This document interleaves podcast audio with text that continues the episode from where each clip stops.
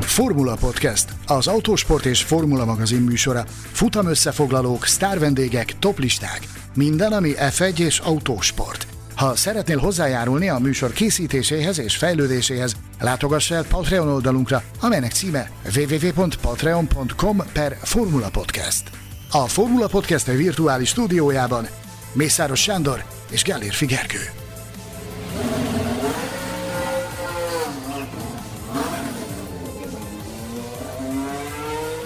Minden túlzás nélkül állíthatjuk, hogy özönvíz mosta el a belga nagydíjat, amely így minden idők legrövidebb Formula egyes futama lett, ha egyáltalán futamnak lehet ezt nevezni, ami Spában történt, majd megbeszéljük, hogy mennyire is lehet ezt annak nevezni, és akivel megbeszéljük, az nem más, mint Mészáros Sándor, aki az imént arról számolt be nekem, hogy még most is szakad az eső a belga nagydíj helyszínén. Szia, Sanyi!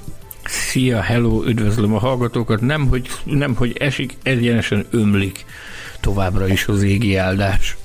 Engem Gellérfi Gergőnek hívnak, és akkor kezdjük a belga nagydíj összefoglalóját.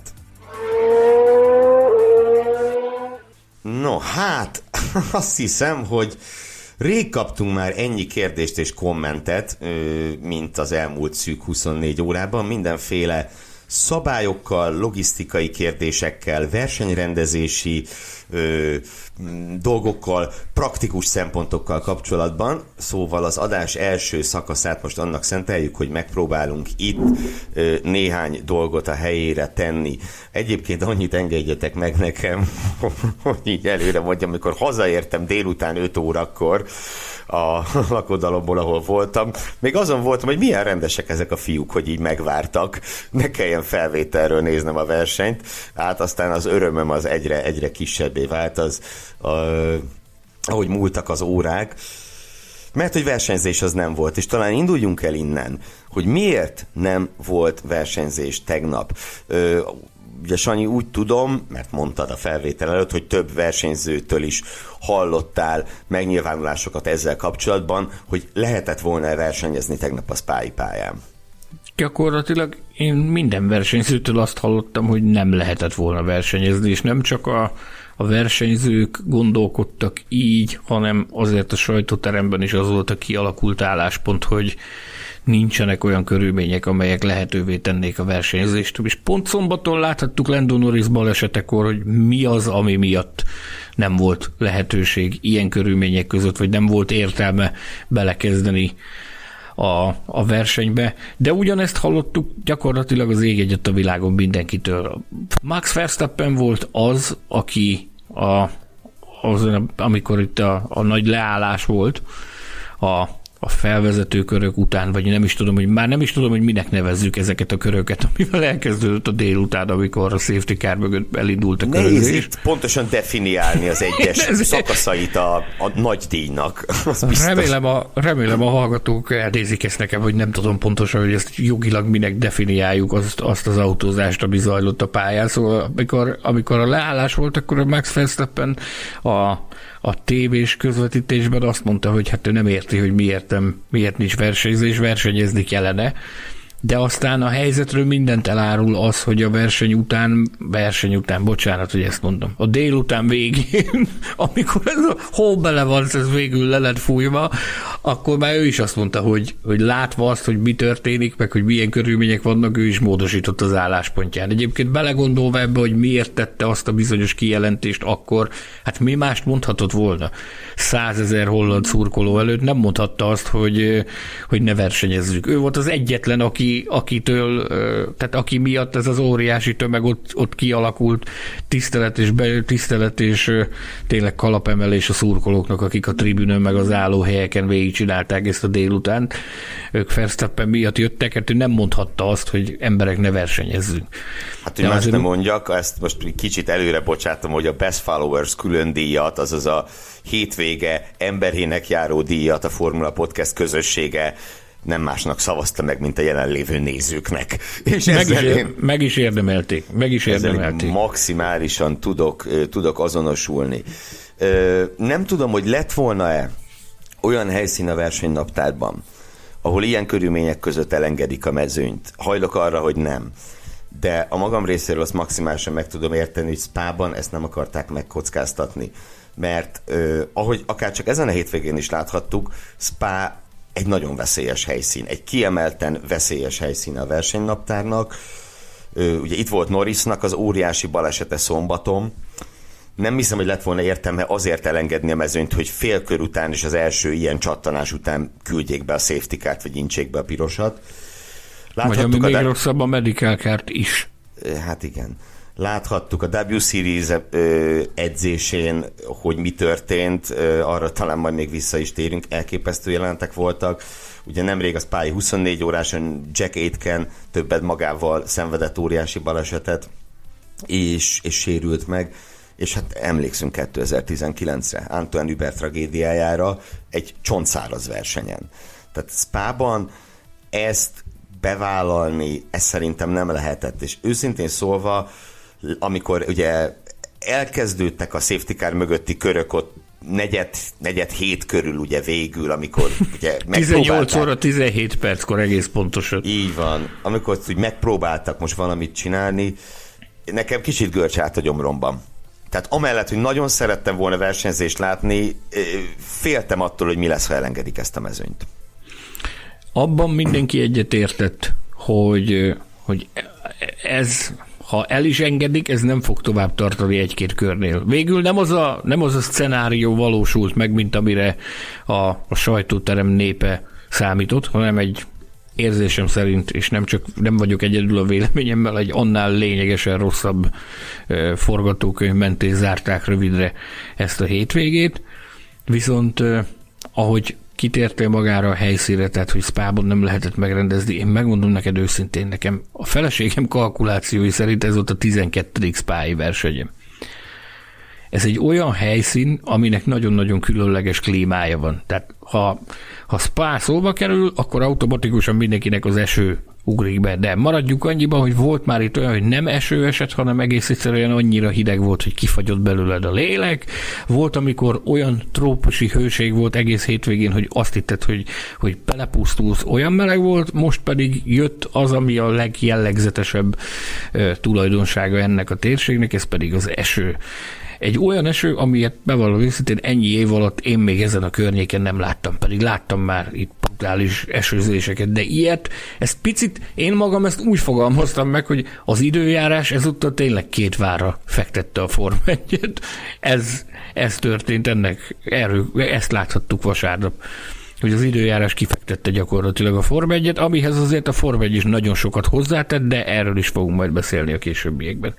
Még a helyszín sajátosságainál maradva, már a W Series-en történt tömegbaleset után ö, én fölvetettem a Formula Podcast Facebook csoportban, mint egy vitaindítóként azt a kérdést, hogy az orrúzs-radíjon kombinációval nem lehetne, nem kellene valamit kezdeni, és nem mielőtt bárki ezen a ponton kikapcsolna az adást, nem arra gondolok, hogy vágjuk át az orrúst, és vagy tüntessük el a naptárból, hanem a az orrúzs-radíjon kombinációt körbevevő biztonsági ö, felszereltséggel nem lehet-e valamit kezdeni, mert ö, tehát, hogy más nem mondjunk, ott volt Uber tragédiája, ott volt a huszonnégy óráson a tömegbaleset, és ott volt a W Series-nek a tömegbalesete, amelyek újra és újra megmutatták azt, hogy itt valami nincs rendben. Ez a helyszín egy időzített bomba, ami sajnos két évvel ezelőtt már robbant egyszer, és, és minden adott hozzá, hogy újra robbanjon. Volt-e szó erről a hétvégén, hogy mérlegelnek-e bármilyen lehetőséget, hogy mivel lehetne biztonságosabbá tenni ezt a szakaszát a Spái versenypályának? Na, ná, hogy volt erről szó. Ugye néhány nappal ezelőtt volt óriási hír az a, az a tragédia, ami történt a pályának a vezérigazgatójával, Nathalie Mahé-val, akit gyakorlatilag gyilkosság áldozata lett. Nathalie Mahé pályaigazgató vezetésével indult egy rekonstrukciós program Spában, aminek, aminek az a célja, hogy egy kicsit multifunkciósabbá tenni ezt a versenypályát, például motorversenyzésre is alkalmasabbá tenni annál, mint amilyen, mint amilyen jelenleg, és ennek gyakorlatilag az egyik kulcsa az, hogy az orrúzs-radíjon kombinációnak a biztonságát azt valamilyen formában javítani kell. Ugye, hogyha itt megfigyeljük, itt a legnagyobb probléma a biztonsági szakembereknek az analízise alapján, meg amit a saját szemünkkel láttunk az alapján is, hogyha valaki az orrus után elszáll, és balra a bukótérben a falnak csapódik, annak nagyon nagy a valószínűsége, hogy a pályára visszacsapódva, azon keresztül pörögve, forogva érkezik meg a pálya túloldalára. Ez, a, ez hordozza magában a legnagyobb biztonsági kockázatot. Na most a hétvége folyamán épp pénteken a versenyzői eligazításon tartottak a helyi illetékesek egy prezentációt a, a Form egyes versenyzőknek, ahol egyébként a véleményüket is kikérték a, a tervekkel kapcsolatban, amik úgy néznek ki, hogy gyakorlatilag az orrust elhagyva a bal oldalon is, és a radionnál a jobb oldalon is szeretnék nagyobbá tenni a bukóteret. Szeretnék azt, azokat a, azt a területet egy picit megnövelni.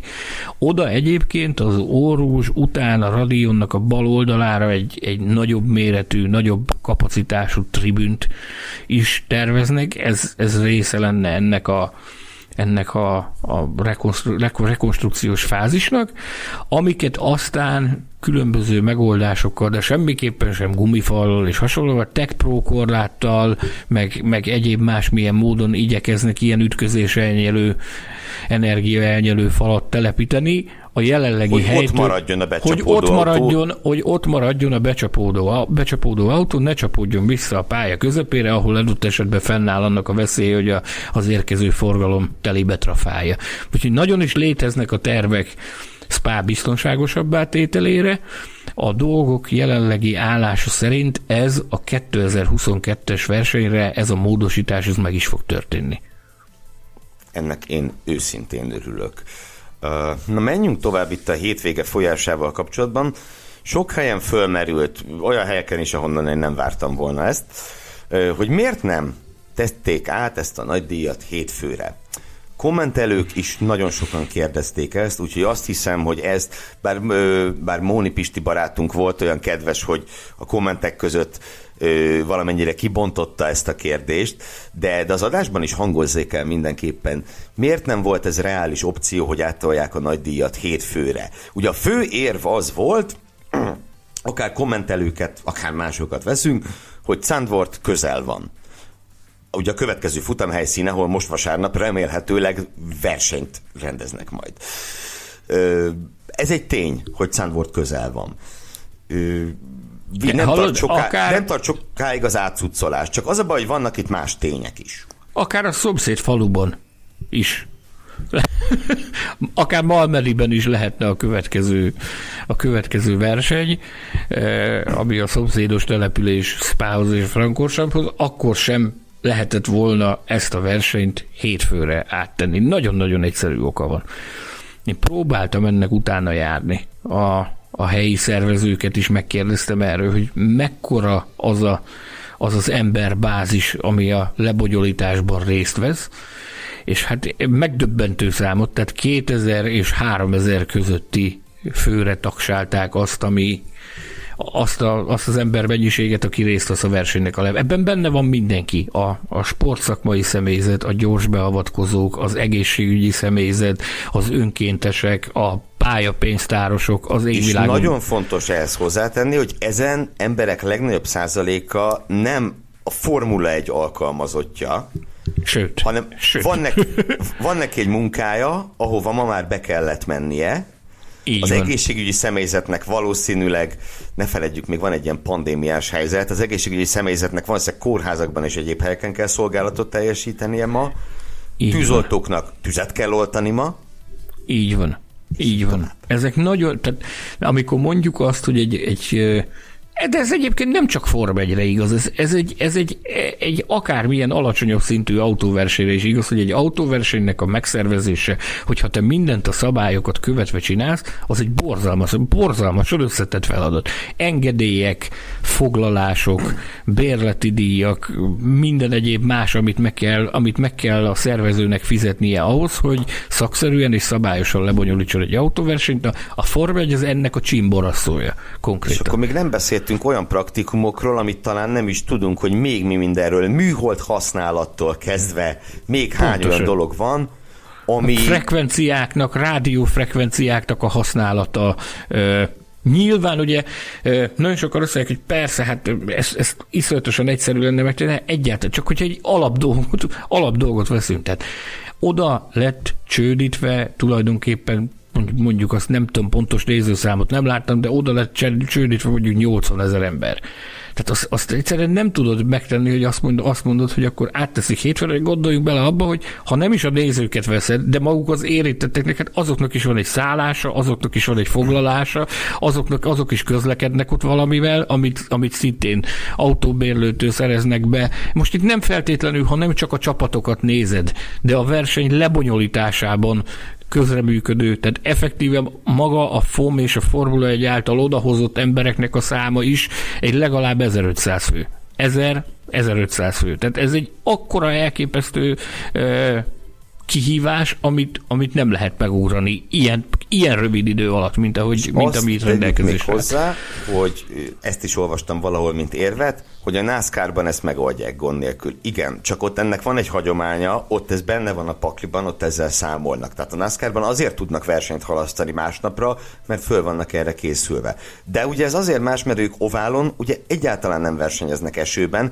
tehát jóval gyakrabban áll elő olyan szituáció, hogy a pálya alkalmatlan a versenyzésre. A Formula egyben tíz-húsz évente van egy ilyen. Nagyjából.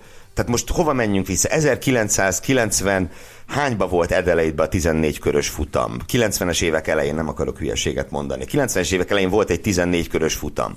Nagyjából az volt az utolsó ilyen, hogy át kellett volna halasztani másnapra a nagy díjat. De um, már akkor sem csinálták meg, meg akkor sem. Akkor sem lehetett megcsinálni, de hogy, te, hogy húsz-harminc évente egyszer előfordul, azért nem egyszerűen irreális lenne, és teljesen újkátlan lenne föntartani egy rendszert erre, hogy hogy halasztunk nagy díjat. Mert ez tényleg egy, egy, egy teljesen extrém eset. Ettől függetlenül ez egy olyan eset, amivel talán valamit azért lehetett volna kezdeni, ha előre gondolkodnak azok az emberek, akiknek ezen kellett volna gondolkodni. Nekem igazándiból ez volt a legnagyobb problémám ezzel a sztorival, mert az, hogy az időjárás az, az ilyenre változott, a saját bőrömön tapasztaltam, hogy az, az tényleg embertelen volt. Ami tegnap Spában és Frankfurtban az égből hullott, azt már egyszerűen nem akart, meg most sem akar elfogyni az égi áldás gyakorlatilag. De az, hogy Az, az én személyes problémám ezzel az, és tudom, hogy nagyon sokan egyetértettek velem a sajtóteremben is, amikor erről beszélgettünk, meg tudom azt, hogy te is egyetértesz velem. Az pedig az, hogy ahogy megfogalmaztad, hogy ez, ez talán valamiféle forgatókönyvnek kellett volna léteznie erre, és amikor azt mondják, hogy persze, hát honnan tudhatták volna, hogy ekkora eső lesz, ezt amikor csütörtökön beléptünk először a pályára, már akkor mindenki erről beszélt, hogy ez egy elképesztően esős hétvége lesz. Csütörtök este elkezdett esni az eső, pénteken volt egy néhány óra, ott egyébként az egy, az egy szerencsés periódus volt, hogy akkor úgy lehetett még adott esetben esőmentesen is körözgetni, de aztán pénteken késő délután elkezdett szakadni, és onnantól fogva tulajdonképpen mostanáig nem állt meg. És ezzel mindenki tökéletesen tisztában volt. A csapatok is tisztában voltak vele, mert készültek rá, meg beszéltek róla. A, a, a helyszínen a szervezők is tudták, beszéltek róla. Hát azzal fogadott bennünket a, a shuttle vezető, a, ami a parkolóban fölvisz bennünket a sajtóteremben, ott is azzal fogadott bennünket az ember, hogy juhé, jön az eső. Milyen jó, Spában vagyunk, eső lesz. És azt is tudták, hogy ez egy durva, durva esőzés lesz. Tehát ezért... Az én problémám ezzel az volt, hogy ha, ha láttunk volna azt, hogy valamiféle lépéseket tesznek ebben az ügyben, akkor azt mondja az ember, hogy rendben van. De mondjuk, mint ki, a... mondjuk ki konkrétan például, mit lehetett volna csinálni, a vasárnap délelőtti Formula hármat fájó szívvel föláldozni az ef egy oltárán, ezzel például teremteni egy nagyobb időablakot a Formula egy számára. Ha, ha előre hozta volna mondjuk délre A, a rajtot, mert tulajdonképpen azt, azt viszont simán meg lehetett volna csinálni. Tehát ennek, ennek semmilyen... Lehet, hogy igazából csak a Porsche szuperkupát kellett volna fájó szívvel feláldozni. Igen, igen. Valószínűleg emberek milliói dőltek volna a kardjukba, bánatukban. Emiatt, ja, anélkül, hogy, anélkül, hogy megbántanám a, a Porsche szuperkupa mezőnyét vagy szervezőjét, tehát minden tisztelet nekik, de... Nem, itt csak bocs, az a az a bajom ezzel, azért mondtam itt az ef hármat meg a Porsche kupát, hogy azért az csak nevetséges, hogy lement az egész hétvége összes sessionje, kivéve az ef egyes nagy díjat. Tehát ez óriási blama. Igen. Igen. Ez, ez óriási blama. Ez azt jelenti, hogy ha egy kicsivel korábban csinálják, akkor valószínűleg ezt meg lehetett volna oldani. Én értem, hogy televíziós közvetítés, meg, meg, meg mi egymás, de maradjunk annyiban, hogy láttunk már azért olyat a történelemben, a televíziós emberek, azért maradjunk annyiban, hogy nagyon komoly szakemberek, nagyon-nagyon-nagyon sok mindenre. Most itt globálisan beszélek a világ tévétársaságairól. Tehát... Van egy olyan szó, hogy műsorváltozás. Tehát, hogy azért igen, az megesik. Igen, tehát ha időben tudnak róla, és rá tudnak készülni, láttunk már olyat a történelemben, hogy a tévében műsorváltozás volt és sportesemény miatt. Azért, mert annak az időpontja változott. Tehát ez, ez Végül ettől... is, ha úgy nézzük, ez történt tegnap is. Tulajdonképpen, hogyha azt háromtól veszük... fél nyolcig. igen, igen, igen. De ugye különösképpen a Forma egyre igaz ez, ami ugye azoknál a csatornáknál, ami, amik rendelkeznek a közvetítési joggal, ott nagy valószínűség szerint a korona gyémántja a Forma egyes közvetítés. Tehát adott esetben uh, hajlamosak uh, áldozatot is hozni azzal, hogy bizonyos átszervezéseket hajtanak végre annak érdekében, hogy képernyőre kerülhessen a verseny. Igen, utólag mindig okos az ember, meg lehet azt mondani, hogy persze ezt, ezt így utólag könnyű megmondani, de, de maradjunk annyiban, hogy ott akkor már csütörtökön, amikor még, még nem esett le az első esőcsepp, már akkor mindenki erre készült, hogy itt akkor a zuhé lesz hétvégén, amilyet még a világ nem látott. Ez a zuhé, amilyet még a világ nem látott, ez valóban megérkezett, viszont erre az ég egyött a világon senki nem készült, semmiféle forgatókönyv, hogy mit kellene ezzel csinálni, és nekem ezzel és még van... Azt gondolom, hogy sokkal kevésbé lett volna ciki, hogyha mondjuk úgymond fölöslegesen törlik az ef hármat és vagy a Porsche kupát, mert végül, végül csoda folytán mégsem esik délután. Akkor a Forma egy azt mondhatja, hogy igen, az előrejelzés tévedett, de a legfontosabb eseményünket, a Formula egyes belga nagydíjat meg tudtuk tartani. Hát láttunk már olyat, hogy, hogy tájfun miatt el lett halasztva például az időmérő edzés vasárnap reggelre, és a tévétársaságok nem őrültek meg tőle, hanem azt mondták, hogy oké, okay, rendben csináljuk, legyen meg a portéka, legyen meg ez a műsor, amivel emberek millióit ültetjük le a képernyő elé. Nekem személy szerint nekem e, ugyanaz az érzésem, ami miatt a hallgatóinktól is kaptam hideget, meleget annak idején, amikor ezt megfogalmaztam. Párhuzamot látok Melbourne-nel, a tavalyi Melbourne-nel. Ott is tökéletesen tisztában volt azzal mindenki, hogy elég egyetlen egy Covid-fertőzés, és ugrik az egész hétvége. Ezt mindenki tudta, hogy ez a kockázat, ez benne van, és ahelyett, hogy valamiféle B forgatókönyv, alternatív megoldás ki lett volna dolgozva, odaérkeztek, megtörtént a Covid-fertőzés, és elkezdtek malmozni, gyakorlatilag, hogy, hogy akkor most mi legyen, most akkor mi történjen. Itt én pontosan ugyanezt láttam visszaköszönni, azt, hogy hát ettől azért a Forma egytől lényegesen nagyobb szervezettséget, vagy átgondoltságot néz neki az ember, mint ami jelenleg van. Mindenképpen, mindenképpen. És ugye utána próbálták itt vasárnap délután menteni a menthetőt azzal, hogy a három órás szabályt hát mintegy nem érvényesítették. Tisztázzuk itt is, hogy mi történt, mert eznek is sokféle értelmezése jelent meg a, a médiában és a közösségi médiában is. Ugye a három órás szabály, ami korábban négy órás szabály volt, most lerövidítették három órásra, azt jelenti, hogy piros zászlóval együtt sem tarthat egy Formula egyes nagydíj három óránál tovább. Ugye, mint ahogy például volt a kétezer-tizenegyes kanadai nagydíj, többszöri leállásokkal végül több mint négy órán át tartott, hogy ez már nem fordulhat elő. Ö, aztán nyilván itt az történt, hogy van egy olyan szabály, meg most az én olvasatomban ez történt, van egy olyan szabály, amelyet eddig a pontig soha nem kellett érvényesíteni. Most kellett. Volna. Viszont most ez a szabály tulajdonképpen megkötötte volna a Formula egy kezét azzal, hogy nem lehetett ki, volna kitolni ugye itt hat óra utánra az úgynevezett rajtot, fogalmazzunk így, hogy az úgynevezett rajtot, abban a reményben, hogy hát, ha végül láthatunk versenyzést. Ö, ugye, ami egészen pontosan történt, az az volt, hogy Michael Masi megszakította az eseményt. Tehát nem, nem csak piros zászlóval intette le, vagy szakította meg a futamot, hanem ahogy arra joga van egyébként neki, az egész eseményt megszakította, felfüggesztette. Erre Ez a, a fontos, szabály... hogy fel, felfüggesztette. felfüggesztette. Felfüggesztette, és ezért állt meg az óra. A, erre neki a szabályok lehetőséget adnak, és nem csak neki, hanem a mindenkori versenyigazgatónak, ugyanis a, ez nem egy Formula egyes szabály, mármint nem a három órásra, hanem a, ami az esemény felfüggesztését lehetővé teszi, hanem ez egy ef i á szintű szabály, ami erre lehetőséget ad. A hivatkozási alap a Viszmajor volt, és innentől jön a problémás rész számomra, és ezen most szeretnék itt egy kicsit, mondjuk így, hogy hangosan gondolkodni.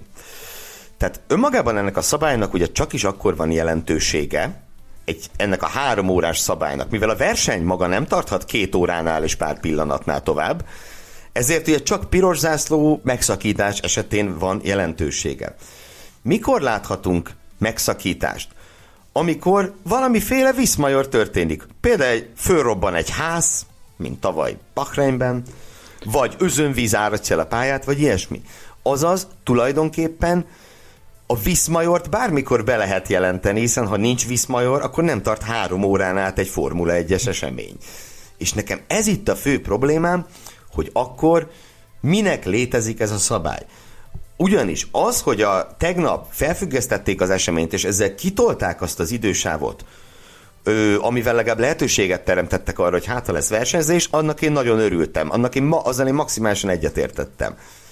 De akkor minek van ez a szabály, ami csak arra való, hogy a megfelelő pillanatban felülírjuk. Tegnap azt beszéltük Gobodis Tomi kollégával, hogy ez olyan, mint tavaly évelején volt a Covid ö, kijárási szabályzat, hogy ne menj el otthonról, hát kivéve, ha dolgod van, akkor menj el otthonról nyugodtan. Tehát ez is egy olyan szabály, hogy a verseny három órán át tarthat csak, kivéve, amikor nem. Ö, és kivéve, amikor össz... mi azt mondjuk, hogy nem. És ennek így őszintén szóval semmi értelmét nem látom, mert, mert nagyon ritkán lenne neki jelentősége, akkor viszont gyakorlatilag megköti a versenyirányítás kezét. Gondoljunk még bele abba egy utolsó dolog, hogy egyébként, amikor ezt négy óráról levitték háromra, ott nekem volt, azzal kapcsolatban nekem voltak aggályaim, hogy ebből az időből bizony ki lehet szaladni. Ha belegondoltok abba, volt a tizennégyes, ha jól mondom, igen, tizennégyes brit nagydíjon történt, Kimi Räikkönennek egy becsapódása ott a rajtot követően, és ott a szalagkorlátot kellett javítani, ami miatt majdnem egy órán át állt a mezőny. És ez nem volt egy óriási nagy baleset, nem volt egy Grosjean szintű, horrorisztikus bukás. Egy meglehetősen banális, mondhatni bármelyik hétvégén előfordulható baleset miatt majdnem egy órát állt a mezőny. És akkor már megközelítjük a három órát. Tehát, hogy igazából ez az idősáv szerintem még kevés is, főleg egy ilyen szituációban, amikor arra kell várnunk, hogy elálljon az eső. Na, ezt gondolom én. Ha mindenképpen kell mondanunk valami pozitívumot ezzel kapcsolatban, akkor ez az egész felfüggesztéses sztori, az esemény felfüggesztése, ez legalább arra, ö, arra volt egy nagyon határozott utalás, hogy az ef i á próbálja menteni, ami menthető. Tehát legalább valamiféle törekvés történt azzal kapcsolatban, hogy hát, ha lehet még kezdeni valamit ezzel az eseménnyel. Ez mindenféleképpen pluszként lehet beírni Michael Masi számlájára, hogy, hogy legalább ilyen jellegű törekvés történt. Bár teljesen nyilvánvaló volt, tehát az előrejelzések alapján is nyilvánvaló volt, meg hogyha kiálltál a teraszra, az alapján is nyilvánvaló volt, hogy ez az eső, ez nem fog elállni, meg, meg lankadni sem az az intenzitás, amivel az ott hullotta. És azt is emeljük ki, hogy ugye itt nagyon-nagyon sok kritika érte mindenek előtt Michael Masit, tehát ha egy személyt szittak az emberek, az ő volt. De, és nem azért, hogy itt most kéretlen provokátoraként itt megvédjen Michael Masit, mindamellett, hogy szerintem, abszolút személyes véleményem szerint szombaton nem volt teljesen a helyzet magaslatán, de vasárnap neki nem nagyon volt mozgástere. Tehát igazából a vasárnapi napban az ő személyes felelősségét nem, nem érzem olyan nagynak. Nem De... vagy vele egyedül. Nem vagy vele egyedül. Tehát a, az esőt elállítani nem tudja. A versenyzőket ahogy el is mondta egyébként, hogy folyamatosan egyeztetett a versenyzőkkel, a csapatokkal, hogy akkor mit mondanak a versenyzők a versenyzéssel kapcsolatban, és azt mondta, hogy amikor folyamatosan az a visszajelzés jön mindenkitől, szinte mindenkitől, hogy nem, nem, nem, akkor, akkor neki nincs más, választás, akkor nincs más választása, mint azt mondani, hogy jó, akkor ez, ez a, a pálya versenyzése nem alkalmas. Ez tökéletesen látszott. Ez, ez volt a visszajelzés egyébként a, a pályát vizsgáló Ellen van der Merwe-től és Bernd Maylandertől is.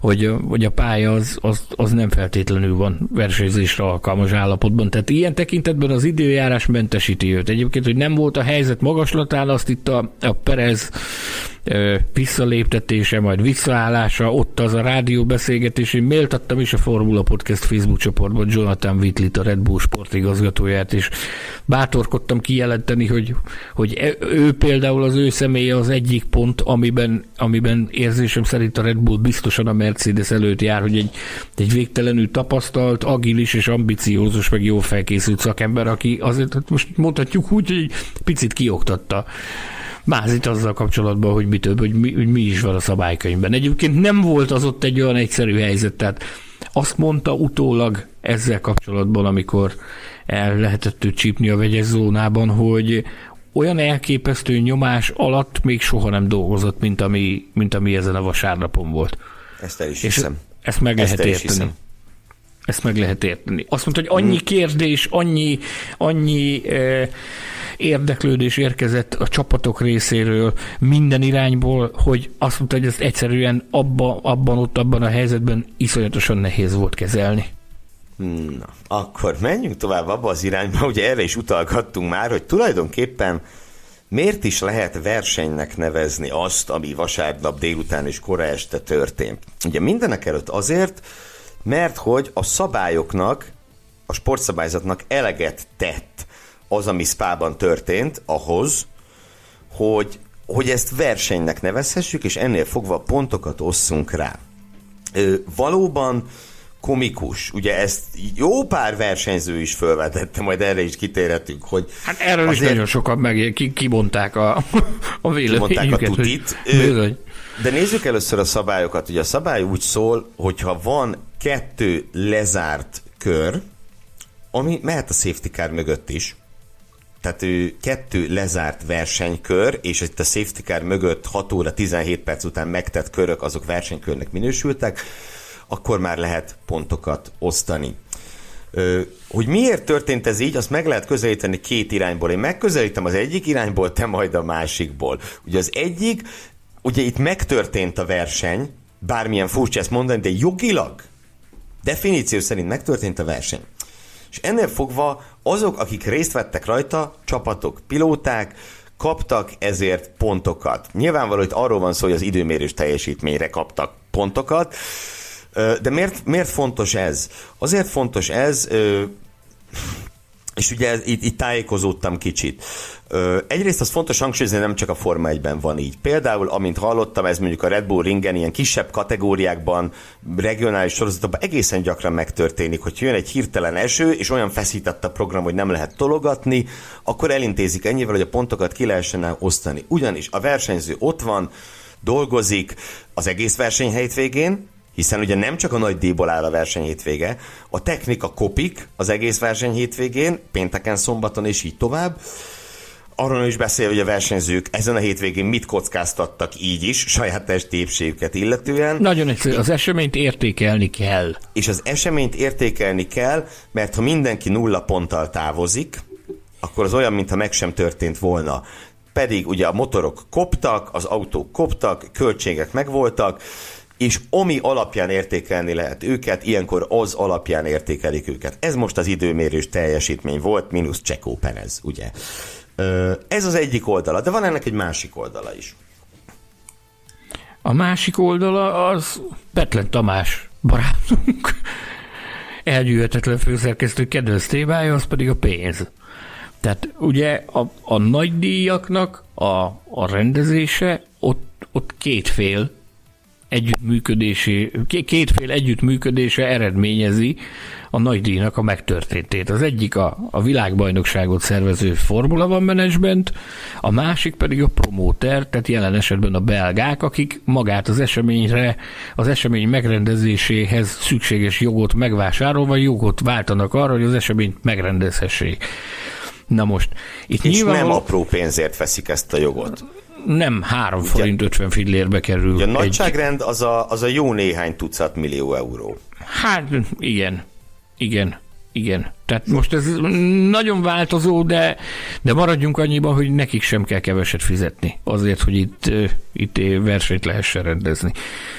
A, a FOM felelőssége, mint a világbajnokságot szervező intézmény felelőssége az, hogy megadja a lehetőséget arra, hogy a verseny megrendezésre kerüljön, a promóter feladata pedig az, hogy a verseny megrendezésre kerüljön. Na most, ha ez az egész sztori úgy zárul, hogy jogilag a verseny lebonyolítása az nem kivitelezhető, mert, mert, mert nincs kivitelezve, akkor nyilvánvalóan a promóter az A, tartja a markát, és azt mondja, hogy kérem vissza a pénzemet, mert ezt a versenyt nem lehetett megrendezni.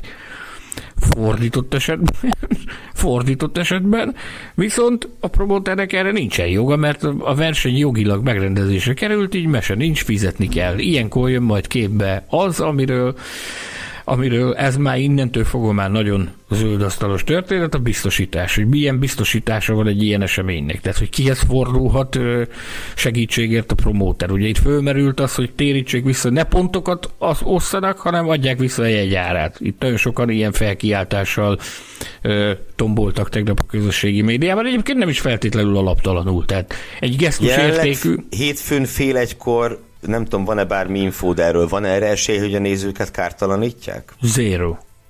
Zero. Zero. Ha csak valamiféle gesztusértékű dolog nem történik, hogy nem tudom, hogy, hogy bizonyos mennyiségű jegyet szétosztanak az idei verseny résztvevői között a következő évre, mondjuk a pénteki napra. Nem tudom, most mondtam valamit, de egy, ez el is hangzott Stefano Domenicali részéről, hogy itt kártérítési igényre gyakorlatilag nem lehet számot tartani, azért, mert a verseny az, az lebonyolításra került. Schlusspassz. Tehát itt a picit, hogy lamentáljak ezen a biztosításos történeten, tehát minden eseménynek, minden nagyszabású eseménynek kell, hogy legyen biztosítása. Na most kérdés az, hogy ez a biztosítás ez mire terjed ki. Kérdés az, hogy a belgák ezt a biztosítást milyen szinten kötötték. Nagy kérdés az, hogy van-e egyáltalán a világon olyan biztosító, aki ilyen nagy átfogó ö, biztosítást köt egy ilyen eseményre, specifikus az pára, ahol ennyire elképesztően kiszámíthatatlan az időjárás. Tehát a, a kártalanítás, vagy például a nézőknek a jegy visszatérítés is ezen múlhat, ha esetleg valamikor fölmerül, hogy adott esetben visszaadni a, a jegyárat, vagy a jegyárnak egy részét, ott nyilvánvalóan nagyon sok múlik majd azon, hogy, hogy milyen biztosítás áll a háttérben. Én megmondom őszintén a magam részéről, én semmilyen esélyt nem látok erre. Semmit. Kivált kép a jelenlegi gazdasági helyzetben. Maradjunk a nézőknél, mert azt hiszem, hogy a tegnapi napnak a legnagyobb vesztesei a Formula egy mellett, a Formula egy, nem is tudom, étosza, meg a róla alkotott kép mellett azok a nézők voltak, és nem csak a pénzügyi szempontok miatt, hanem tényleg azért is, mert ott áztak, fáztak, szenvedtek hosszú-hosszú órákon át a lelátón, szó szerint a semmiért. És, és megint... ezt, ezt a semmit húzzuk alá nagyon. Igen. Mert van Mert nekünk egy jó emberünk, akit csapatvezetőként, illetve, illetve Michael Schumacher bajnoki címeinél való bábáskodásáért végtelenül nagyra lehet becsülni. Meg nagyra is becsüljük, meg nagyra, nagyra is, is értékeljük. Becsüljük. A sportszakmai teljesítménye miatt elképesztően nagyra értékeljük az urat. Tehát De azt van mondjuk... itt egy másik szempont ezzel az úrral kapcsolatban, akit Ross Brawnnak hívnak. Most jelen pillanatban... sportvezető, legalábbis a sportnak az egyik vezetője, ugye. Azért most itt lehet azt mondani, hogy miért, na, mi, miért akarják már ezek a Brownt ö, ostorozni.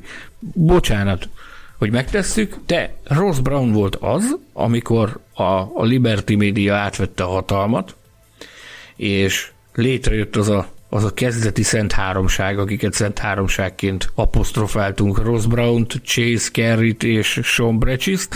A kétezer-tizenhetes kínai nagydíjra, hogyha visszaemlékszünk, ott volt egy pénteki nap, amikor gyakorlatilag az időjárás miatt egyáltalán nem volt jövésmenés a pályán. Egész ja. minimális. Az egyik session teljesen elmaradt, a másikból valami nyúlfarknyi.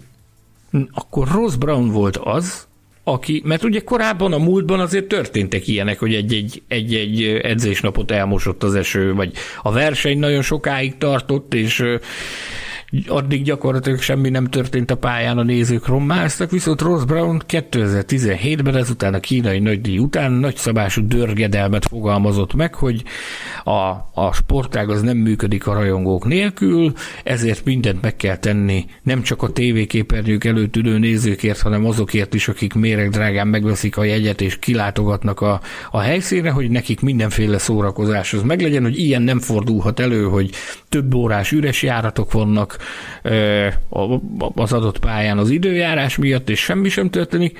Kezdjük akkor, jó napot kívánok, hát tegnap ez egy ilyen nap volt. Milyen törekvést láttunk, ami a nézők szórakoztatására irányult? Én megmondom őszintén, én az égvilágon semmit nem láttam. Meg is kérdeztük.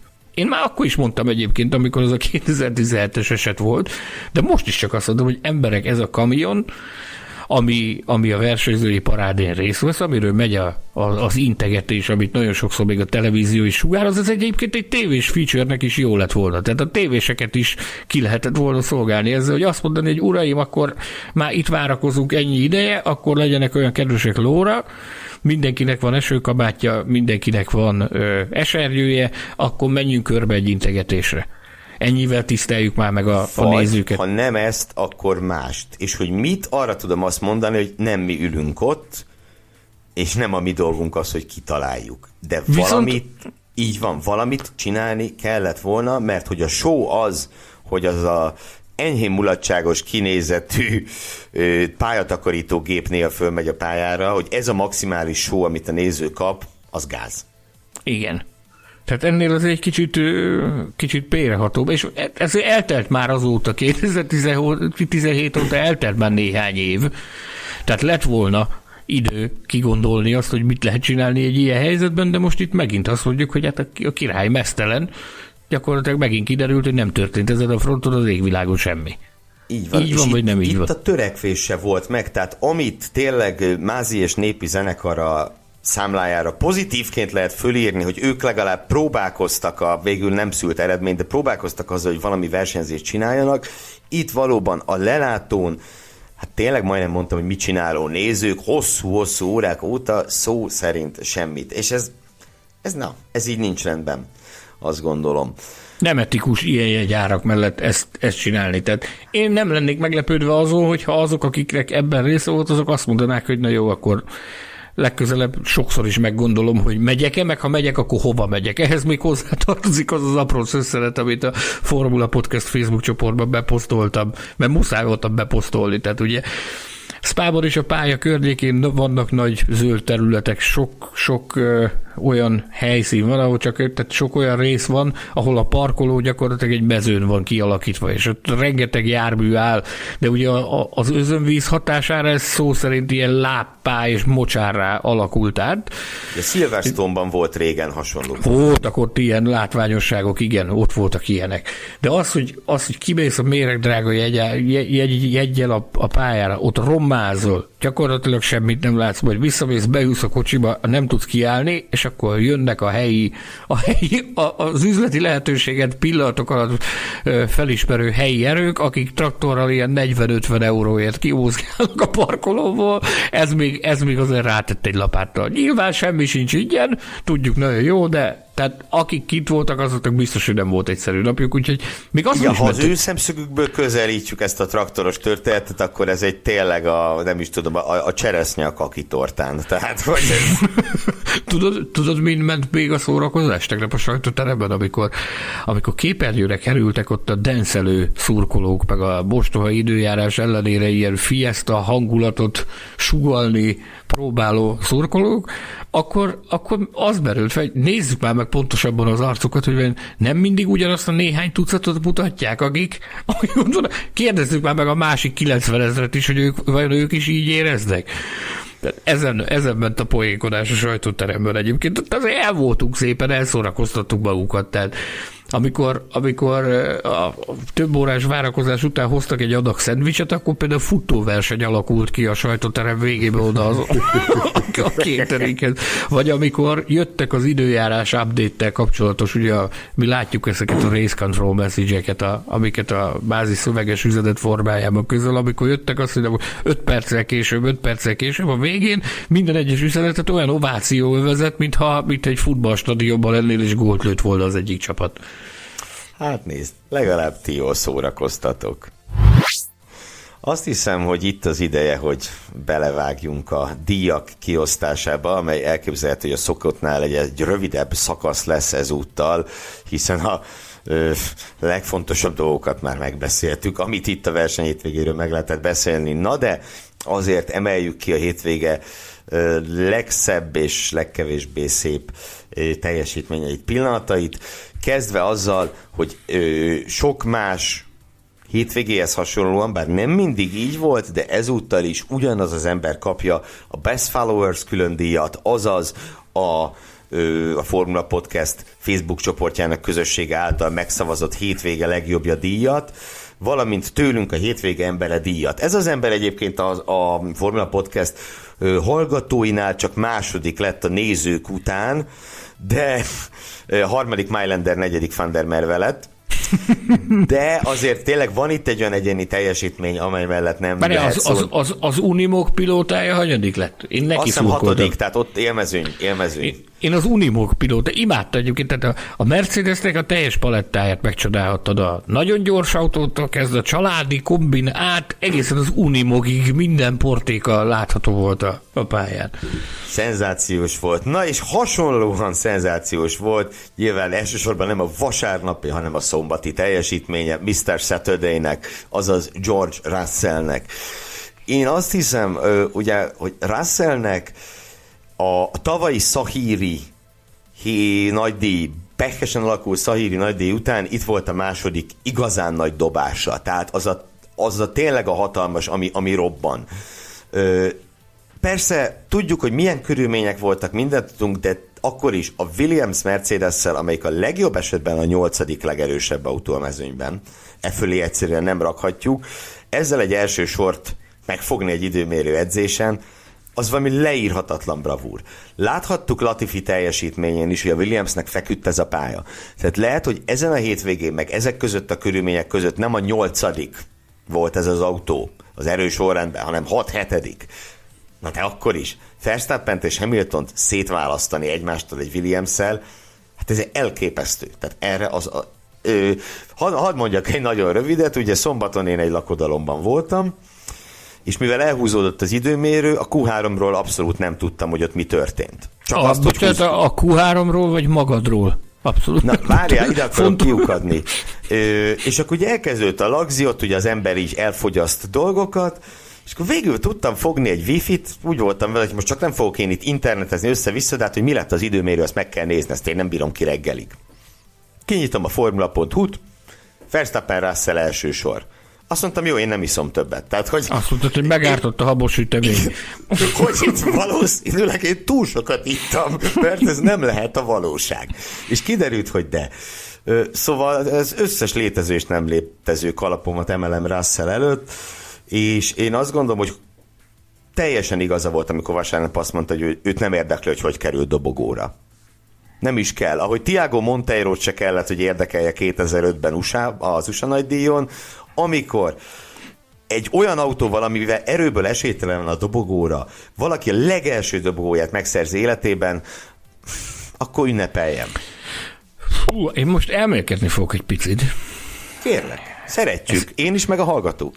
Van ebben valamiféle sorsszerűség? Nem érzed azt? Tehát, hogyha, hogyha például a, a győztes Max Verstappen személyét nézed, akkor ő bukott egy teljesen biztos és már zsebben levő győzelmet Bakuban a defekt miatt.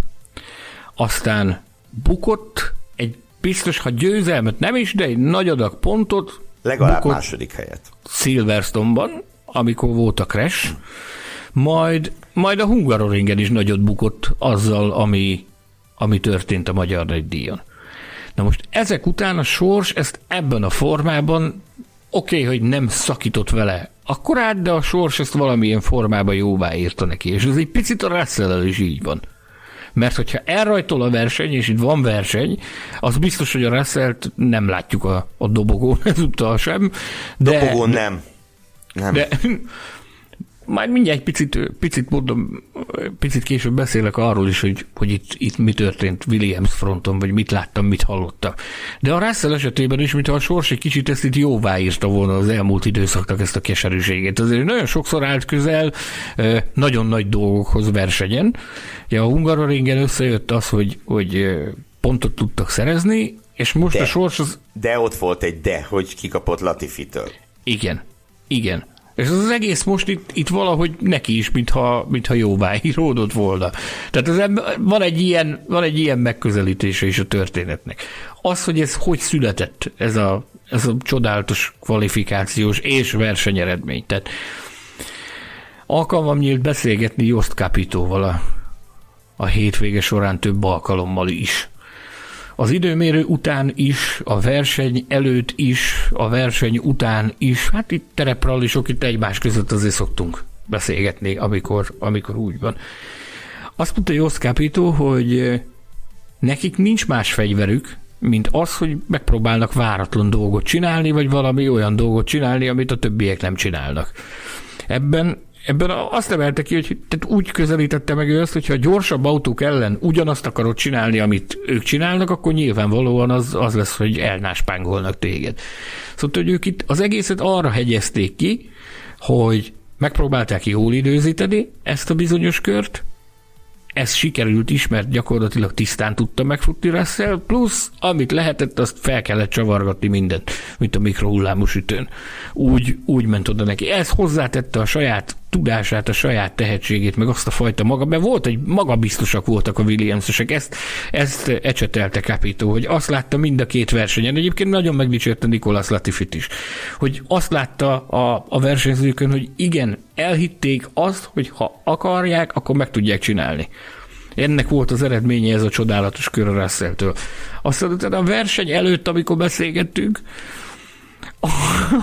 akkor megkérdezti tőle, hogy akkor a, a, milyen, mert ugye ilyenkor, mikor délelőtt esik, meg dél körül esik, akkor mindig azt tudtuk mondani, hogy á, délutánra lehet, hogy eláll. Nyilvánvaló volt, hogy nem fog elállni, de, de megkérdezti tőle, hogy, hogy jár-e esőtáncot, és ha igen, akkor milyen. Röhögött rajta irgalmatlanul, azt mondta, hogy nem árulja el, de bezárkózik az irodájába, és nagyon nagy esőtáncot fog lejteni.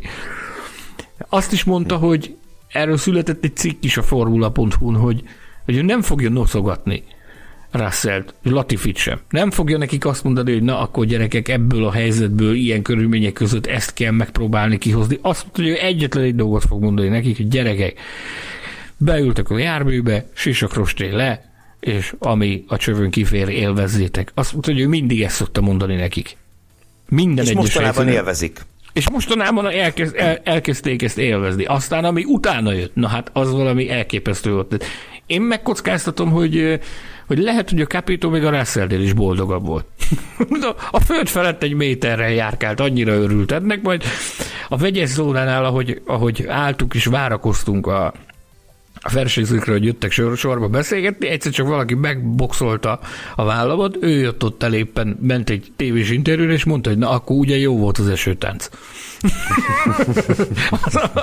Hogy akkor, akkor csak, csak jó járta az esőtáncot, nem állt el az eső, és megszületett. De ő is azt mondta, hogy nem kell ezzel foglalkozni. Ezt most ez így alakult, ennek örülik el. Abban a helyzetben, amiben a Williams van, amit nem lehet, tényleg nem lehet elégszer hangsúlyozni, kibonthatatlanul nagy büszkeség az, hogy egy magyar szakember, Jánvári Zsolt, akit technikai igazgatónká választottunk, az ő, ő keze munkája is benne van ebben az eredményben, meg abban, hogy a csapat körül ilyen pozitív energiák mozognak, és így alakul ez a, ez a, ez a felfelé szálló év. Ezt mindenféleképpen le kell szögezzük, hogy ez, erre nagyon-nagyon büszkének kell, hogy legyünk. Szóval az, hogy nem kell ezzel foglalkozni, megvan a dobogó, megvannak a pontok, tessék örülni, ennyi. Az, ki az, aki, aki mindenki örült ennek, hogy ez így alakult.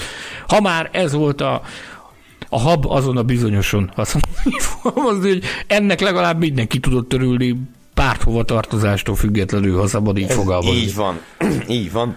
Én pedig még hadd tegyek annyit hozzá a rend kedvéért, mint statisztikák, számok és minden, hogy a Williams utolsó dobogója több mint négy éve született kétezer-tizenhétben Bakuban, nem most volt. Olyan, hogy utoljára, utoljára olyan, hogy egymás utáni két futamon kettős pontszerzést érjen el a csapat, a Williams, ez még régebben volt, kétezer-tizenhat, ugyanígy szeptember, vagy augusztus-szeptember, Massa és Bottas. Az utolsó második helyért pedig vissza kell mennünk kétezer-tizennégyig, a szezon záróig, Felipe Massa Abu Dhabiban. Hát ezek, ezek nem most voltak.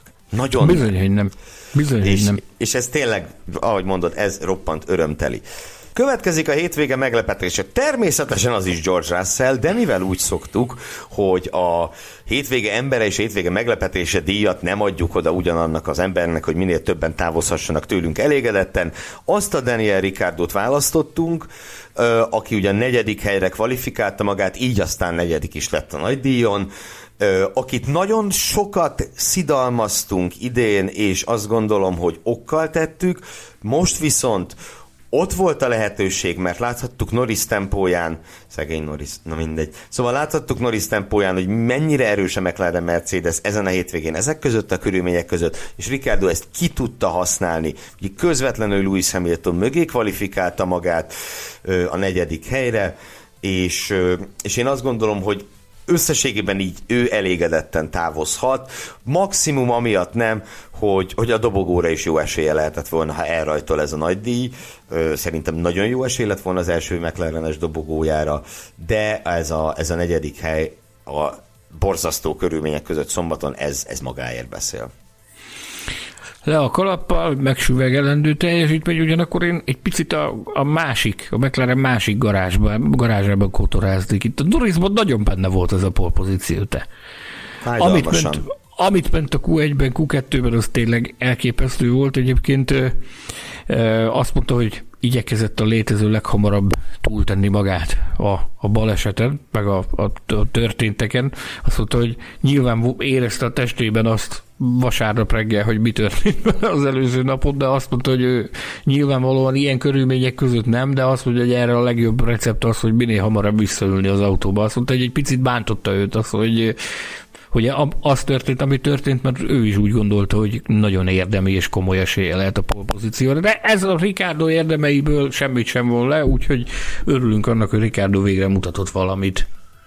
Bizony, Norrishoz meg még annyit, hogy én abszolút, tehát szó szerint nulla százalékig tudom hibáztatni a balesetért, mert olyan körülmények voltak, ahogy azt nem ő, hanem más versenyzők, többek között Sebastian Vettel elmondták, hogy nem szabadott volna autónak lenni a pályán akkor. És leginkább erre értettem azt, amikor azt mondtam, hogy, hogy, hogy, hogy Masi szombaton nem biztos, hogy a helyzet magaslatán volt úgy egészen, de hát ez egy, ez egy hiba, rosszul ítélte meg a, a, a pályaviszonyokat, aztán ugye Norris balesete megmutatta azt, hogy miért nem kellett volna akkor abban a pillanatban kihajtani.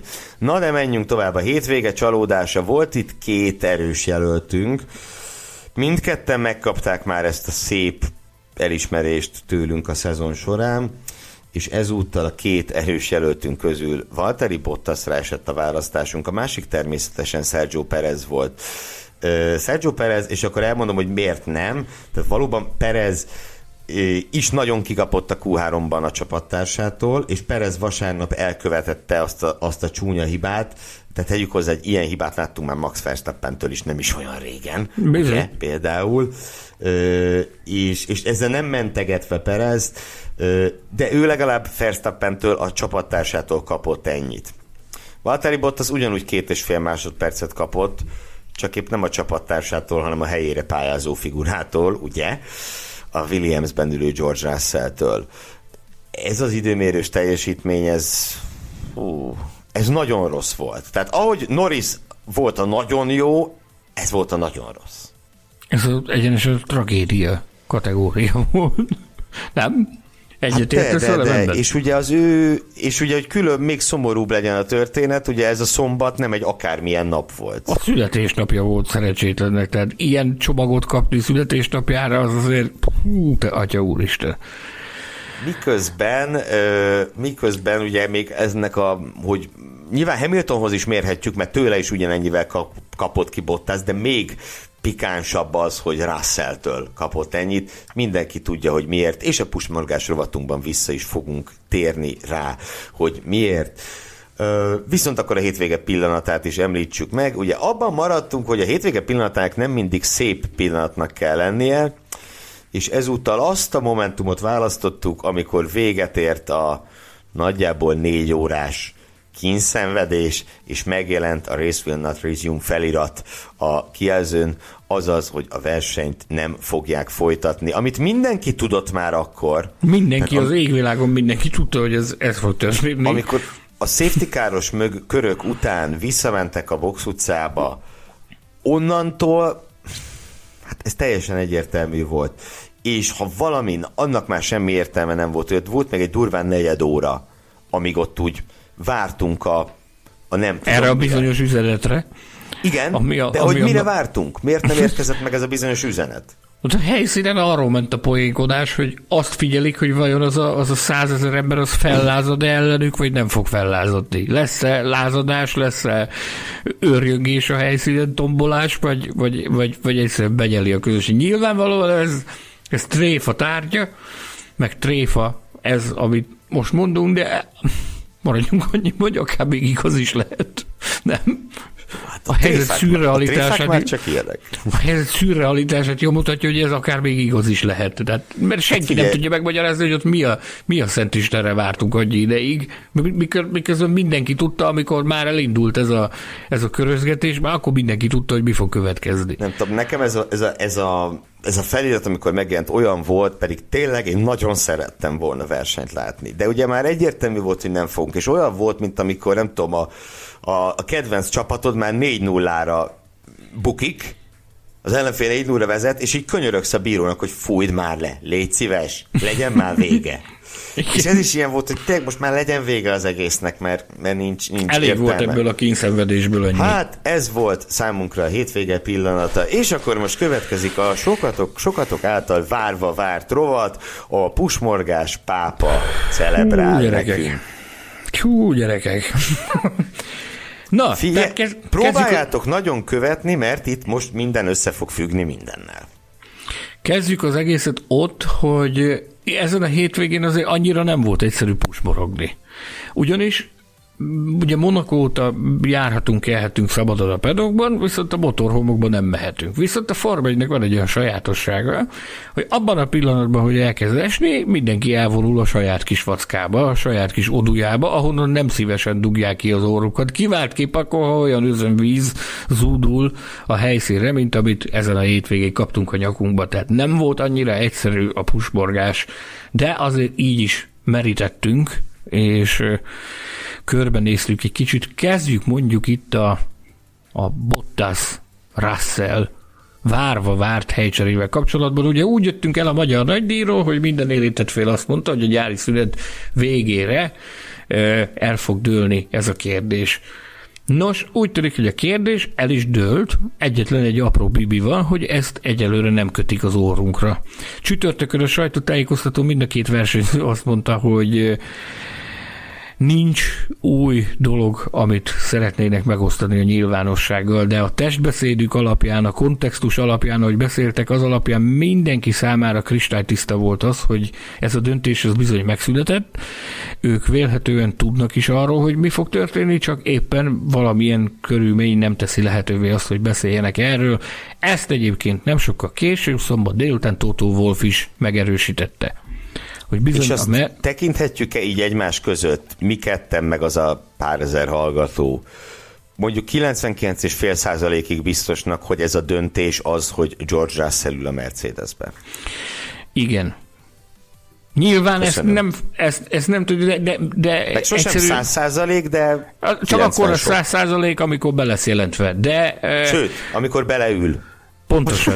A kilencvenkilenc egész kilencvenkilencnél több százalékra veszi mindenki azt, hogy a csere az meg fog valósulni, a váltás. George Russell nagyon nagy valószínűség szerint elfoglalja Valtteri Bottas helyét. A kérdés és az kinek az... a helyét foglalja el Valtteri Bottas?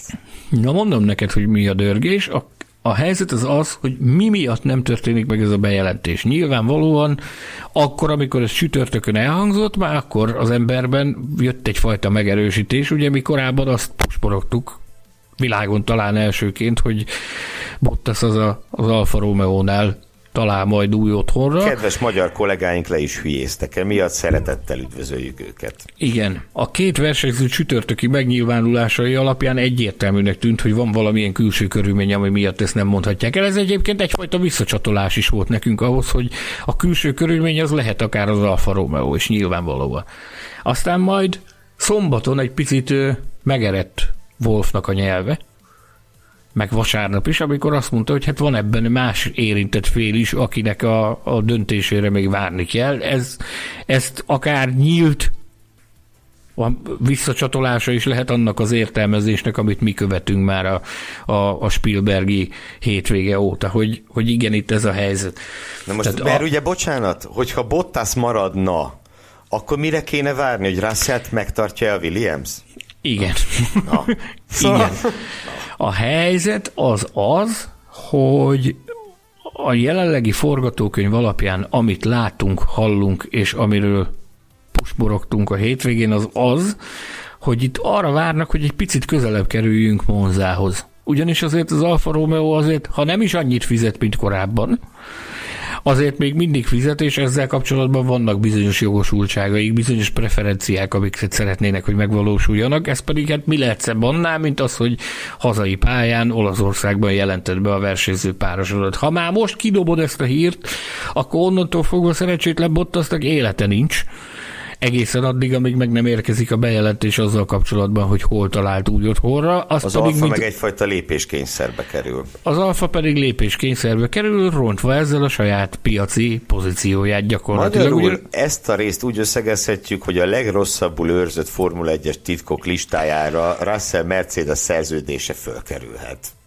Ez tehát, olyan szinten, hogy szombaton már a Daimler vezérigazgatója, Ola Källenius is a helyszínen egerészett, amiből nem tudsz mást kiolvasni, mint az, hogy valami történik a háttérben. Ebből kiindulva egyébként nagyon sokan arra vártak, hogy akár már vasárnap megtörténhet a bejelentés. Picit olyan érzése volt az embernek, mintha Källenius, aki egyébként, hogy a Daimler csak harmad részben tulajdonosa a Mercedesnek, de mintha azért jött volna, hogy az asztalra csapjon, hogy na, akkor gyerekek, tegyük tisztába ezt a dolgot. Más ugyanis nem indokolja. Az Spa nem egy frekventált helyszín, tehát ide, ide nem, nem a fényűzés miatt jönnek az emberek, amiket a vezérigazgatók szoktak csinálni. Ilyen időben az időjárás előrejelzése arról szólt, hogy oda kell menned, mert neked ott olyan jó volt, lesz. Mint a, mint a zsiráf a magyarországi állatkertekből. Nagyon jó, hogy ott van, csak nem tudjuk, hogy hogy került oda. Tehát...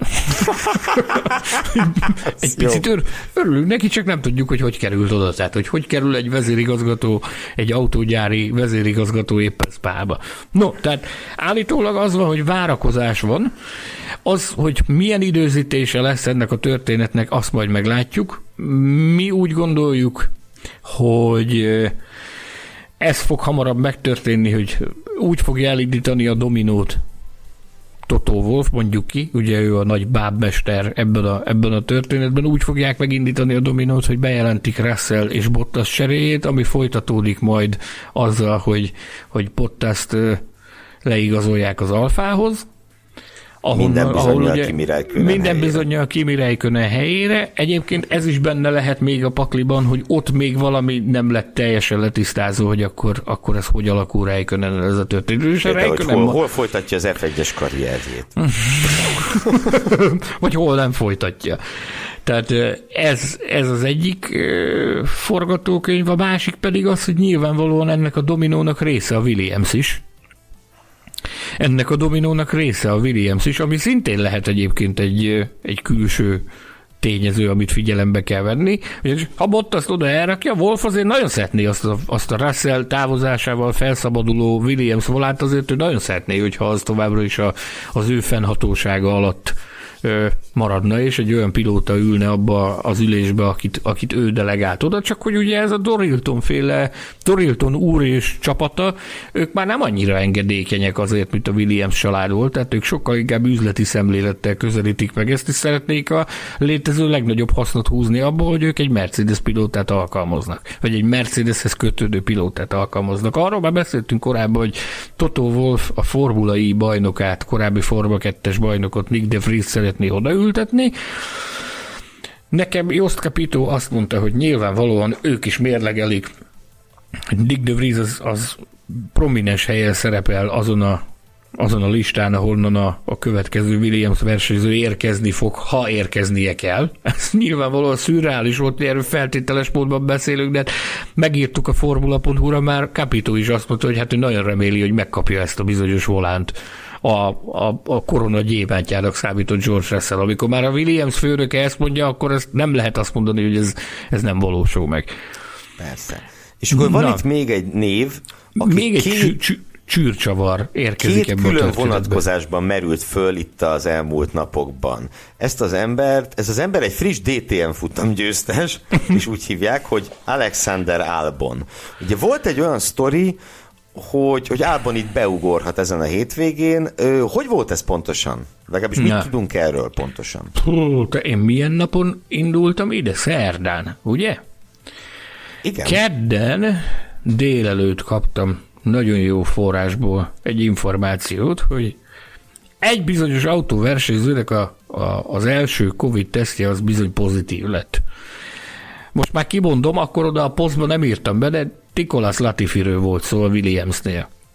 Ami egyébként, mint kivizsgáltuk, ez igaz is, Latifinek az első tesztje az pozitív lett. Viszont tehát ugye létezik olyan, hogy fals pozitív. Fals pozitív, így van. Így van. Utána a világ összes Covid-tesztjét végrehajtották Nicholas Latifin, és az összes negatív lett, viszont az az egy valami miatt pozitív lett.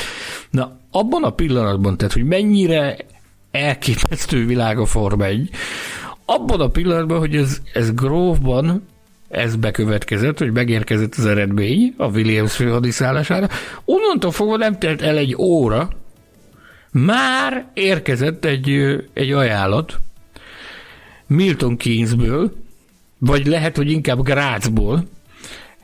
Két favágás közben. Bizony, két favágás közben. Úgy halljuk, hogy ott valaki covidos. Nem lehetne, hogy az Alex üljön be oda hozzátok erre a bizonyos versenyre, ha, ha, ha erre lehetőség van. Aztán akkor ott bent vártuk folyamatosan az információkat. Nagyon jó forrásunk volt, aki tájékoztatott bennünket.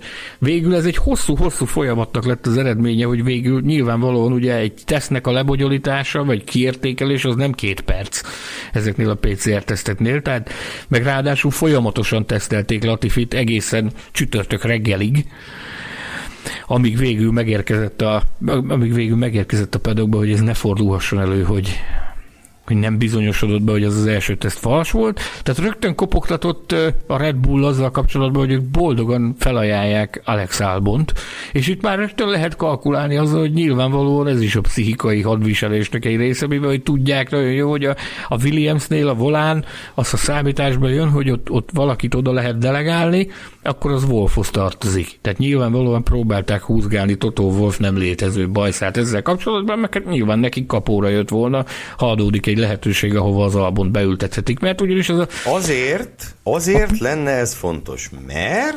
A pusmorgás rovat záró akkordja az az, hogy Helmut Márko állítólag a fejébe vette azt, hogy szeretne valamilyen helyet találni Alex Albonnak a versenyzői mezőnyben, a Forma egyes versenyzői mezőnyben kétezer-huszonkettőre, de legrosszabb esetben kétezer-huszonháromra.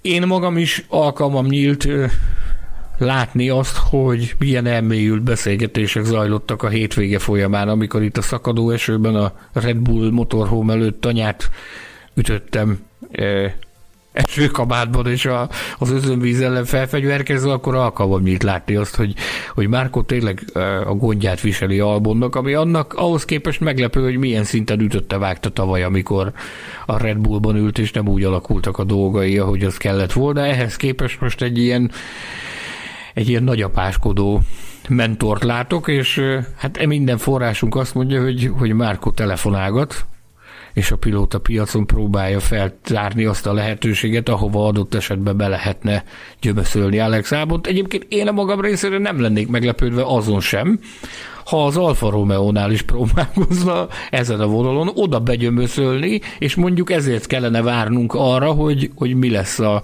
a Russell Bottas helycserének a a, vég, a végkifejlete, és mondjuk egy utolsó pillanatban mondjuk Helmut Márko kifúrná onnan a Bottaszt az Alfától azzal, hogy benyomja oda a bont valami, valamilyen furcsa üzleti húzással, ezen sem lehetne, ezen sem lehetne meglepődni, amilyen világ forma egy. Én egy nagyon picit meglepődnék. Nem lennél vele egyedül egyébként, de hogy megpróbálja, az biztos. Következzen akkor a pontozásunk. Hát ezúttal ugye elsősorban a szombati produkciókat tudtuk értékelni egytől tízes skálán. Arról még nem döntött a két tagú sportszakmai testületünk, Sanyi és én, hogy a végelszámolásba hogy fognak beszámítani a belga nagydíj hétvégére adott pontok. Minden esetre most ismertetjük, hogy hogyan értékeltük a versenyzőket, az alapján, amit lehetett értékelni. Mercedes-szel el is kezdeném. Lewis Hamiltonnak nyolcast adtunk, Valtteri Bottasnak pedig fájó szívvel három és felest. Red Bull, Max Verstappen kilenc és fél pont, Checo Perez ezután a kurta furcsa hétvége után, szerződés hosszabbítás után ráadásul négy és fél pont. Szerződés hosszabbításra nem jár pont, ugye? Következik a McLaren, ahol egyaránt nyolc és fél pontot adtunk a két versenyzőnek, és ismételten a megszakadt szív külön díjat akár át is adhatjuk Lando Norrisnak. Meg is érdemli. Szegény. Aston Martinnal megyünk tovább, Lance Strollnál én öt és fél pontot látok, Sebastian Vettelnél pedig nyolcat. Vettelnél mit adjunk? Milyen? Humanitárius karaván külön díjat azért, ahogy megállt, és vagy milyen, milyen külön díjat adjunk Sebastian Vettelnek? Ez nagyon jól hangzik, ez nagyon tetszik. Egyébként nekem, tudod, ki jutott eszembe, ugye arról beszélünk, amikor az időmérőn Norris becsapódása után ott megállt Norris mellett, hogy megnézze, jól van-e. Ugye Ayrton Sennának volt egy ilyen, talán éppen Spában, de ebben nem vagyok biztos, amikor egy balesetet szenvedő versenytárs mellett megállt, hogy segítsen neki, és ott bizony szükség is volt az ő jelenlétére. Én azt mondom, hogy szerencsére, így fogalmaznék, hogy szerencsére Vettel jelenlétére nem volt szükség, de a gesztus az, az szerintem nagyon rendben volt. Alpin, de mi, legyen, mi, le, mi legyen a külön név neve? Humanitárius karaván külön díj, szenzációs. Oh, szinte, mintha azért érkezett volna oda, hogy ő ott vigyázó szemeit Norrisra vesse, utána őrjöngött egy sort, amiatt, hogy mi történik, mondott csúnya szavakat is, de na... szimpatikus emberi húzás volt, úgyhogy menjünk tovább. Alpin. Menjünk tovább az Alpinra, ugye a magyar nagydíjon mindkét Alpin pilótát kerek tízesre értékeltük, hát most nem. Fernando Alonso öt és fél, Esteban Ocon hat és fél. Ferrarihoz érkeztünk, Charles Leclercnél hat pontot látok bevésve, Carlos Sainznál pedig öt és felett. Nem, hát, nem nagyon akart. Amíg, amíg, amíg ment ez a hétvége, addig nem nagyon akart ez a Ferrari-nak összeállni. Ezek ez ugye a, a, a, nálam tényleg az Alpin meg a Ferrari volt, ezek a nehezen értékelhető pilóták, igen, mert nem nagyon állt össze a hétvége, középmezőny, mm, menjünk is tovább. Pierre Gasly, hát már megint, hát már megint a harmadik sorba rakta az autót, nyolc pontot kap érte ezúttal, Yuki Tsunodának pedig egy négyes felest tudtunk tudtunk. Pusmorgás rohatunkhoz még annyit hozzáfűznék Cudodával kapcsolatban, hogy bár agyba főbe dicsérgeti Helmut Márko is, és Franz Tost is, hogy mekkora potenciál rejlik benne, azért még, még az is benne van a pakliban egyes források szerint, hogy ha megunják a banánt, azzal kapcsolatban, hogy nem, nem eléggé kiegyensúlyozott a teljesítmény, akkor talán oda teszik Albont, tehát erre se vegyünk mérget. No, Alfa Romeo, Kimi Räikkönen milyen jót szunyókált a Red Bull garázs hátuljában, ezért, ezért jár neki a négy pont, Antonio Giovinazzinak, aki pedig, a, aki pedig szintén jót szunyókált a, a vasárnap délután a, a kamerák keresztüzében, öt és fél pont. Igen, Räikkönen kapcsán ez az időmérős teljesítmény, ez ez úgy nem volt jó, ahogy volt, sajnos. Tehát bármilyen körülmények vannak, de Alfa Romeo-ban ülve háztól kikapni, ciki. Nagyon. Ez van. Ez van. Williams, George Russell, hát tíz. Nincs kérdés. Nincs kérdés. Ha polba lett volna, akkor tizenegyet adok. Ö, Latifi pedig hat és felett kap. Ö, szépen helytárt az időmérőn, ugye a büntetéseknek köszönhetően pedig ismét pontot is szerzett. Tudod, mit mondott a, a Wolff Russell-le kapcsolatban? Amikor elhangzott az a kérdés, hogy elégedette azzal, amit, amilyen teljesítményt nyújtottak, azt mondta, hogy a polt nem lehetett volna megszerezni. Hát jobb lett volna. Poénkodott, poénkodott, nyilvánvalóan ő is méltatta George Russell-t, ugyanakkor még azt hozzá kell tegyem, hogy Jost Capito Nicholas Latifit is méltatta. Meg hát ugye ezt ki kell mondjuk, tehát kilátásba lett helyezve az, hogy bejelentve még nincs, de Capito kvázi megerősítette, hogy Latifi biztosan a, a csapat tagja marad. Ezzel pedig meg is érkeztünk a házhoz, ahol Mick Schumacher neve mellé látok beírva egy hatost, Nikita Mazepin pedig öt és fél pontot kapott. Na, én itt adnám a magas vérnyomás külön díjat mind a két úrnak. Mind a ketten nagyon-nagyon megérdemlik a magas vérnyomás, magas vérnyomás külön díjat. Mondom miért. Ez az a hétvége, amikor Nikita Mazepin megkapta az új kasznit, ami már elméletileg nincs súlykülönbség a a Mick Schumacher kaszniához képest. Ugye ő eddig egy tákolt, toldozott, foldozott kasznival versenyzett Nikita Mazepin, kivétel volt ez a Monaco, ahol, ahol azért ott, ott neki állt az ászló. A hosszas civakodásnak, vívódásnak az lett a vége, hogy most ezen a, erre a hétvégére elkészült az új kaszni, amivel pénteken ígéreteset ment, majd a szombati időmérőn nem sikerült. Mind a két edzésen Mick Schumacher előtt végzett, szombaton viszont elszúrta az időmérőt, és akkor nem. Tehát azt látni kellett volna azt, hogy milyen dű tombolt az oroszban, hogy nem sikerült, nem sikerült a csapattársa előtt végeznie. Neki ezért jár a magas vérnyomás külön díj, Mick Schumachernek pedig azért jár a magas vérnyomás külön díj, mert amikor a hétvég elején túl hírét vette annak, hogy ez a bizonyos kasztéz elkészült Mazepinnek, állítólag ő is azonnal elkezdte csapkodni az asztalt, hogy hát ha lehetett neki újat csinálni, akkor ő is vadonat újat kér lehetőség szerint minél hamarabb. Hangsúlyozzuk, ez csak különböző forrásokból származó értesülés, nem mondta az arcunkba Mick Schumacher, de ezt hallottuk, hogy, hogy ez volt a visszajelzés. Egyébként neki egy, egy piros pontot is beírunk, adjunk már neki egy külön díjat, mert azért nagyon jó volt látni az apuka sisak festését. harminc évvel azután, hogy a pályafutása elkezdődött ugyanitt Spában, az édesapja sisak festésével versenyzett Mick hát Schumacher. Nézd, ha van állandó megszakadt szívkülöndíjunk, akkor ez a megdobbanó szívkülöndíj, mert tényleg, fú, ez nem akármilyen látvány volt. Ennyi. És ha már ház, ugye itt már csak a különdíjaink vannak házra, amelyeket már el is kezdtünk kiosztani, de nekem egy-kettő még maradt. Szóval ha már ház, akkor, euh, akkor kezdjük Nikita Mazepinnel, akinek a Masahiro Hasemi különdíjat szeretném fölajánlani.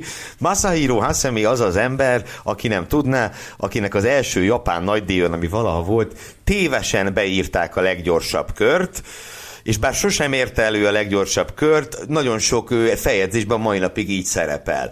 De most Mazepinnel ez fordítva történt, hiszen bármilyen komikus is ez, de ugye a safety car mögött ő tette meg a leggyorsabban azt a bizonyos kört, és ezért hát meg is jelent, hogy hát végül is akkor, akkor az övé a verseny leggyorsabb köre, azonban a hivatalos végeredményben már nem került be leggyorsabb kör, úgyhogy Nikita Mazepint megfosztották ettől a dicsőségtől, és én az igazságot Mazepinnek hashtaggel szeretnék tiltakozni ez ellen. A menedzserével ö, váltottam egy néhány üzenetet, azok után, hogy ez az egész őrület le lett zárva, és emlékeztettem rá, hogy nehogy azt hitt, hogy a tietek az első orosz leggyorsabb kör a Form egyben. Tudod el, hogy kié? Nem olyan nehéz kitalálni. Igen. Mikor?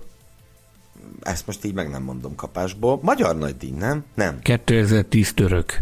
Török. Török. Uh-huh. kétezer-tíz Isztambul, Petrové volt a leggyorsabb kör, úgyhogy de hát aztán el is vették tőlük. Aztán ugye Gobodis Tomi kollégánk és barátunk eredetileg úgy volt, hogy bent lesz ebben az adásban, aztán máshogy hozta az élet, viszont a lelkemre kötötte, hogy az ő általa fölajánlott külön díjat adjam át A hétvége szerencselovagjai a W Series mezőnyének azon tagjai, akik pénteken tömegbalesetet szenvedtek.